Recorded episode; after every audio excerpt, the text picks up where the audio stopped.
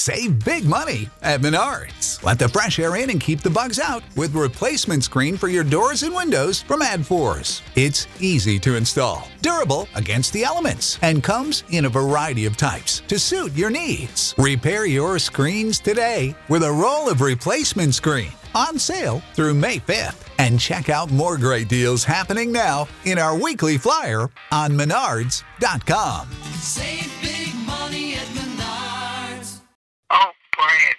you done now? Oh, Brad, what have you done now? This is Back to the Future, the podcast, presented by the Brad Gilmore Show. My calculations are correct. When this baby hits 88 miles per hour, you're gonna see some serious shit. Are you telling me that you built a time machine? 1.21 gigawatts. My God! Hello? Hello? Anybody home? Hey, think of the flying thing. Marty! You gotta come back with me! Where? Back to the future!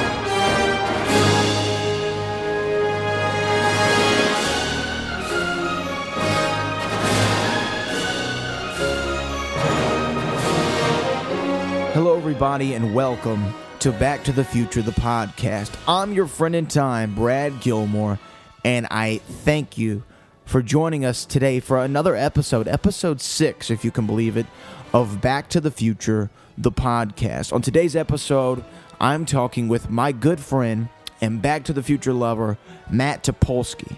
Matt is the co host of Booker T's Reality of Wrestling, airing in Houston, Texas on Channel 57 The Cube. He is also the host of his own podcast, TP, the Topolsky Podcast.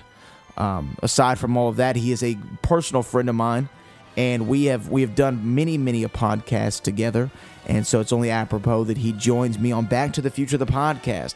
Why did I have Matt Topolsky on? You might be wondering.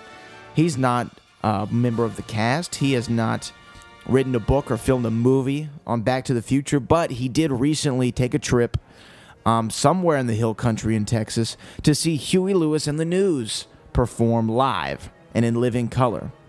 Huey Lewis, of course, sang the ever so classic song, The Power of Love, which was prominently featured in Back to the Future Part 1.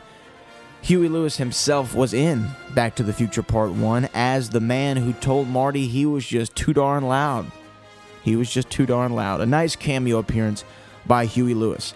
So that's what we're going to be talking about today on Back to the Future, the podcast, the show, the live performance of Huey Lewis, the song Power of Love, and also talk to Matt about his experience with Back to the Future, the trilogy. This is episode six of the show. We have a few episodes left, maybe uh, maybe about two or three episodes left until the season finale of Back to the Future, the podcast. The season one will end with a review of Back to the Future Part One. Um, but until then, which I we're going to have that show will be the season finale. We will have the show with Matt today. Cassine Gaines will be on the show next week, and then yeah, so we have three episodes left of the show, episodes six, seven, and eight, and then we will be going on to Back to the Future Part Two. But now, without further ado, let me welcome to Back to the Future the podcast, Mr. Matt Topolsky.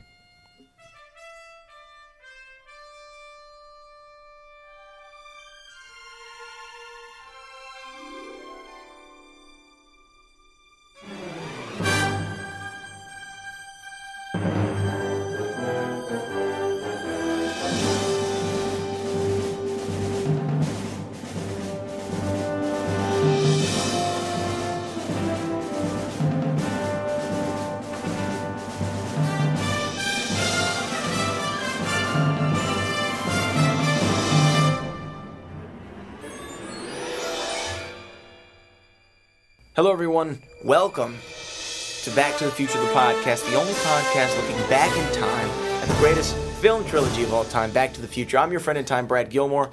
I am here with a man who's been on several of my podcasts, um, and we I've done his show. We talk about this stuff all the time. Um, I'd like to welcome to the show Mr. Matt Topolsky. Matt, how you doing? I'm great, man. See, this is uh, how apropos is this? Because we started doing this podcast, and then it didn't record. So this is like an alternate timeline that we're on right now for this podcast. it's a paradox. Yeah, it is. It's a paradox. Um, so we might repeat some of the things we've already said, but they'll be slightly different than they were before. But that's influenced from our previous behavior in another timeline. Yes, exactly. Yeah. Well, look at that. Look Yeah. at that. You know, I should talk to you more about about the physics and the science of Back to the Future. You know, I know a few things, Gilmore. I've been around the block. Um, first off, you know, uh, you know, um, like we started this last recording out. Uh, tell me a little bit about your experience with the film trilogy. Obviously, it's uh, near and dear to me and the people listening to the show. But where, where's Back to the Future coming in Matt Topolsky's life? Well, it's fascinating because, like uh, I've said before, I've got a couple of years on you. So um, I was a product of the '80s, uh, and I got to live in the '80s for more than half of the decade. So one of my, the first experiences that I remember directly with Back to the Future was I went and saw Back to the Future Part Three, the movie, at the old Victoria Theater, which is no more in the town I grew up in, a little town in Pennsylvania, and. Um, so I had a direct experience for actually getting to see a Back to the Future movie as it premiered in the theaters.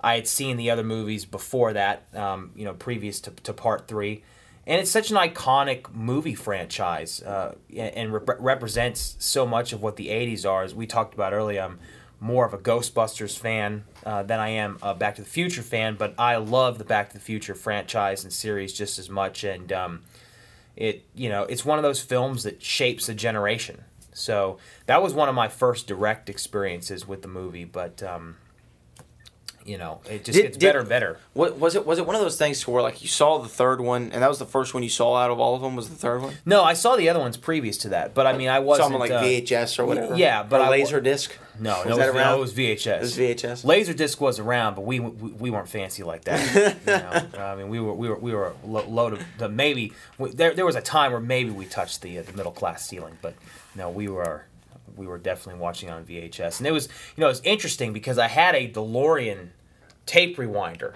So you know you, you you press down, it opens up, and you put the VHS in there. Press it down again, rewinds it because you have to be kind and rewind, Be, be kind rewind. yeah. or you would get fined. yeah, yeah, yeah. See It, it was like a what was it like a quarter? Did they charge you a quarter for, Uh, 99 cents. for not rewinding a movie? 99 cents for not rewinding a movie. Hollywood Video would charge you that. Oh, Hol- of course, Hollywood, Hollywood Video. Video, yeah. Blockbuster, I don't think had any charges. You know, it's They had fascinating. late fees. You know, the fascinating thing about Hollywood Video is this is the first time I ever remember winning a contest. It was technically my father who won the contest, but I got the shirt later.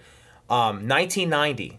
My father entered a contest when Kindergarten Cop, the movie, came out. Arnold Schwarzenegger. won a free Kindergarten Cop T-shirt from Look Hollywood at that. Video. And you want to con- well, May Hollywood Video did do something right. Yeah, so there um, you so you had a DeLorean tape rewinder. I had a DeLorean tape rewinder. and that was its only purpose to rewind tapes. That was it. didn't play them. You plug them. No, you, you, it just sat. It sat on the floor. Um, I, God, I can picture it sitting on the floor next to the TV stand right now. And um, you would press down on the front of it. It would pop up. You slide the tape in there, push it down, and so the, moment- door, it was, it was like the door. yeah, it was the door. So basically, the hood opened, Mm-hmm. and sh- the tape would slide right in there. You push it down. The moment you push it down, psh, rewind the tape. And then when it was done, click, pop open, take the tape. There Now, if it if it like sparked and left fire trails when it was done rewinding, that would have been The thing about thing. it is, is that if that tape rewinder got up to 88 miles per hour, you're about to see some serious shit. So, yeah. Um, so I mean, yeah, so obviously it's something that, that that you were near and dear to. I mean, having that tape rewinder, seeing the movie with your father. Yeah. Um, and and a pivotal part, not a pivotal part of the movie, but you know, um, well, no, it, yeah, a pivotal part is the music of any movie. The music of, of the film really drives it, and it had an amazing classic classical orchestral score um, by Alan Silvestri, which is something we haven't talked about on the show is the score because. You know, Robert Zemeckis really wanted. You know, at the time in the '80s, you got to think about. You know, what was like. You know, Beverly Hills Cop. You know, the do. There's a lot of synthesizers going on in the 80s. Oh, I love Axel F is the name of that song, by the way. For anyone who wants to look that up. Really? Yeah, it's the name of the song. Um, but so I mean that was big in the time. And then you had the rock scores, obviously. But but uh, Bob Zemeckis kind of went with a, like a, a hybrid, if you will. He had the classic orchestral score done by Alan Silvestri, which was amazing. Um, you know, you hear it on, on this podcast all the time in the in beginning and middle and end. But they also was a classic rock score. You know, they had a rock score to the um, movie, and it was done by Huey Lewis and the News. Obviously, "The Power of Love" being the biggest song that came out of that, and uh, Huey Lewis being in the movie as the cameo, which we talked about uh, in the lost episode of our interview um, when he w- with In the alternate timeline. and the alternate time, the paradox. Yeah. And the paradox. It was when uh, Marty's band, the Pinheads, was auditioning for the school, and and and Huey Lewis got up and had a megaphone like Jimmy, the mouth of the South Hart, and uh, and said, uh, you know, "I'm afraid you're too darn loud." And you know that that was his role in the movie, but the song "Power Love" was huge. I think it was on Billboard, like number was probably number one. I'm assuming. Yeah. Um, and you actually went recently to a little town in Texas. I Um, you took a trip, and you saw Huey Lewis and the News live in concert, right? I did. I went to. Uh, I'm not exactly sure how the name of the town should be pronounced. I pronounced it Helotes, Texas, uh, which is uh, northwest of San Antonio. Uh, it was a great show, man. I mean, it's interesting too because if I'm not mistaken, I think the Power of Love. If it wasn't the Power of Love music video, it was one of Huey Lewis's music videos. It actually happens at like a roadhouse. oh, really? Okay, and He so, seems like a roadhouse singer. Right, and this is exactly what this place was. Now they have um, a pavilion outside. They've definitely extended onto it, but the place that he performed at, um, uh, I believe the place is called John T. Floore's Country Store, and it is a it's a historic venue for music. Um, Willie Nelson has played there several times. Elvis Presley, Johnny Cash. Uh, gosh, I'm trying to think of some of the other names. I mean, the who's who of rock and roll and country western from about the late 1940s through the mid 1970s have at one time or another performed at this place. So it's such a historic venue, and um, a, a lot of times you you'll go to a concert, you hear a band, and they pale in comparison live to what a studio album is that they produce. But with the case of Huey Lewis, and still after 37 years of Yeah. being in the music industry, he still sounds as good today as he did when they recorded that song for the first time. So And now, so I, the main Huey Lewis song I know is "Power of Love," obviously. Yeah.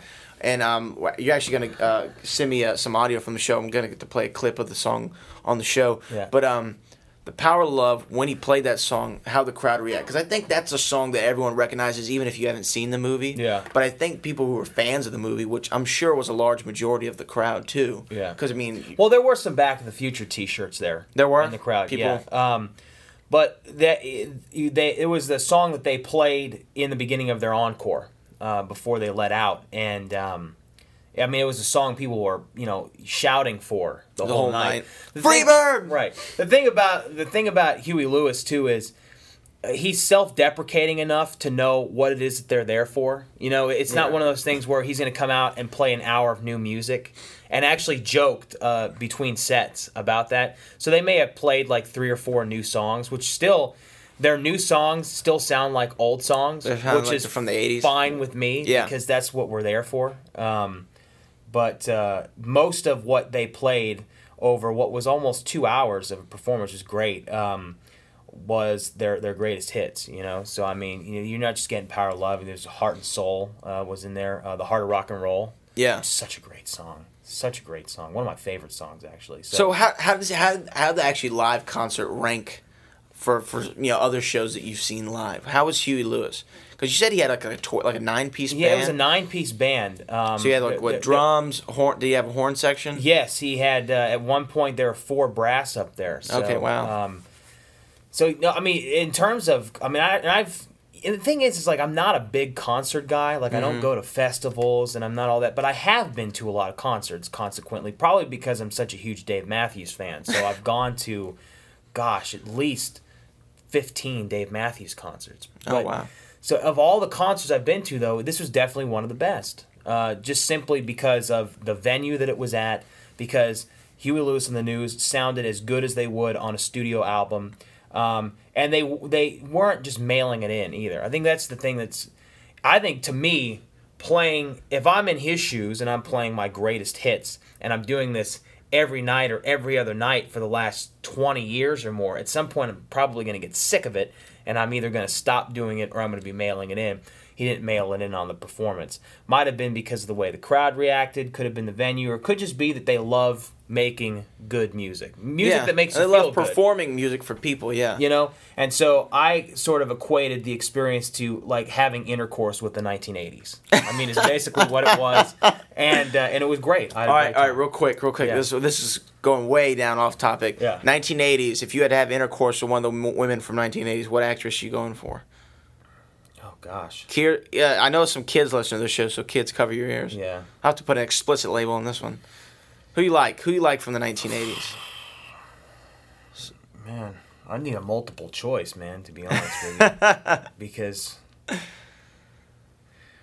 honestly i mean the first thing that i think of uh, probably early 1980s farrah fawcett Yeah, I would say like that's like the quintessential 1980s woman. yeah Is Farrah Fawcett. Some might say Claudia Wells, who was on this very show. Yeah. Um, was a was a was a she was hot she was very very attractive woman. no she was hot Yeah, she was hot. she was She was smoking. yeah she, She, was really was smoking.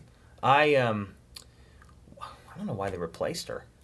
Well, if you listened to the show, Matt, uh, you would find out she actually what actually happened was her mother was diagnosed with cancer, Oh, okay. so she decided to quit acting altogether. Okay. So she actually Well. left the project. Okay. Well, now, Um, man, I feel like an asshole now. no, it's all good. um, but no, I mean, no, she was great. She was she was hot. But yeah, I would say probably Farrah Fawcett. Farrah Um, Fawcett.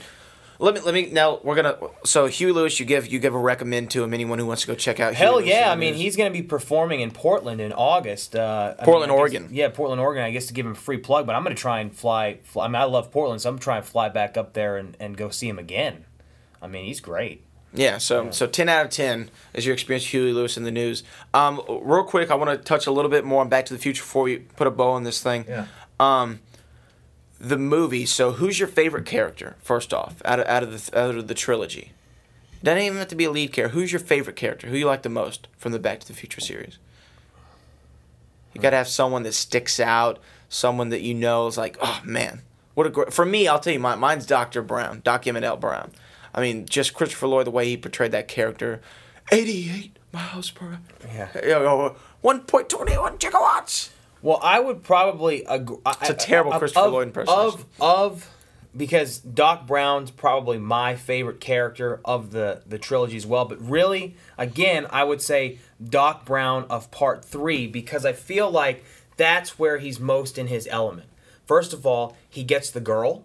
Gets the girl, Second of all, he loves the Old West. loves it. Okay, He's a blacksmith. he's a blacksmith. Third of all, for a man that is so inclined to create and develop, he's literally on the frontier and he's Yeah. still creating and developing with little to nothing around him. Remember, okay, like my favorite scene, one of my favorite scenes from that movie, and this, you know, we're gonna get to part three, the review in season three of the show. Yes. Um, but what I love about that movie was there's the scene where there's just this huge contraption that he has in his shop, and you just see things going off, belts turning, smoke coming out, and you see like you know they're having this dialogue between each other, and he was like, "How could I fall in love with a woman on first sight? It's impossible," you know. And then Marty's kind of explaining it to him, and then you try to figure out like it's not in the like.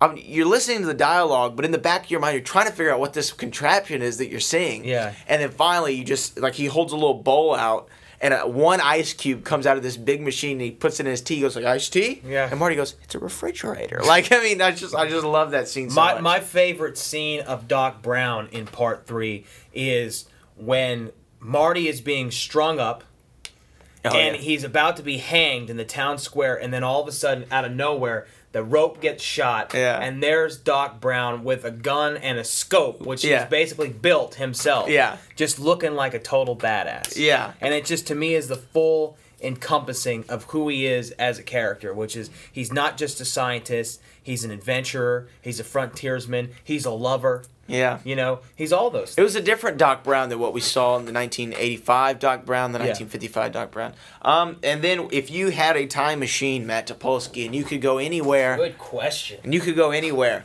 where would Matt Topolsky like to travel 88 miles per hour into the future or the past? Where you want to go? Man. Um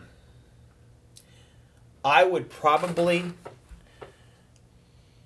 Man, that is such You know, I'd go back in time and eat that ham sandwich again. You would? That's You great. that It's a great ham sandwich.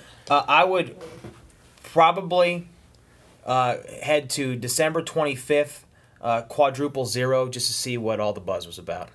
Well, you you and uh, uh, Miss uh, Claudia Wells have the same exact answer. Really? That, that was her exact answer. Wow. Uh, she she'd like to go back and uh, to Well, the birth what, of Christ. what- what is she up to now?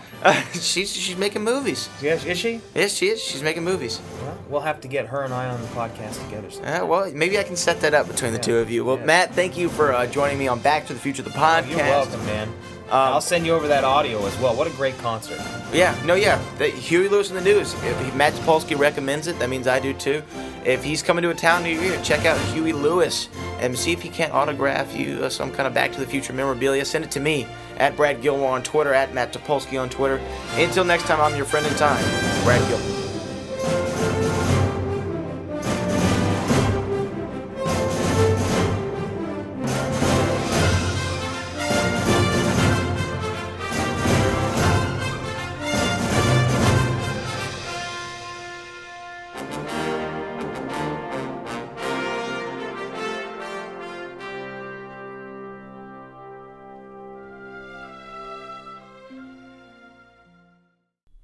Brad Gilmore Show on demand is meant for entertainment purposes only and does not mean to infringe on any copyrights of Back to the Future, its characters, its audio clips, or its music.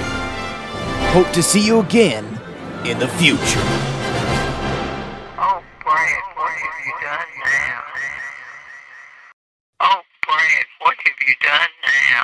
Save big money at Menards. Let the fresh air in and keep the bugs out with replacement screen for your doors and windows from ADFORS. It's easy to install, durable against the elements, and comes in a variety of types to suit your needs. Repair your screens today with a roll of replacement screen on sale through May 5th. And check out more great deals happening now in our weekly flyer on menards.com.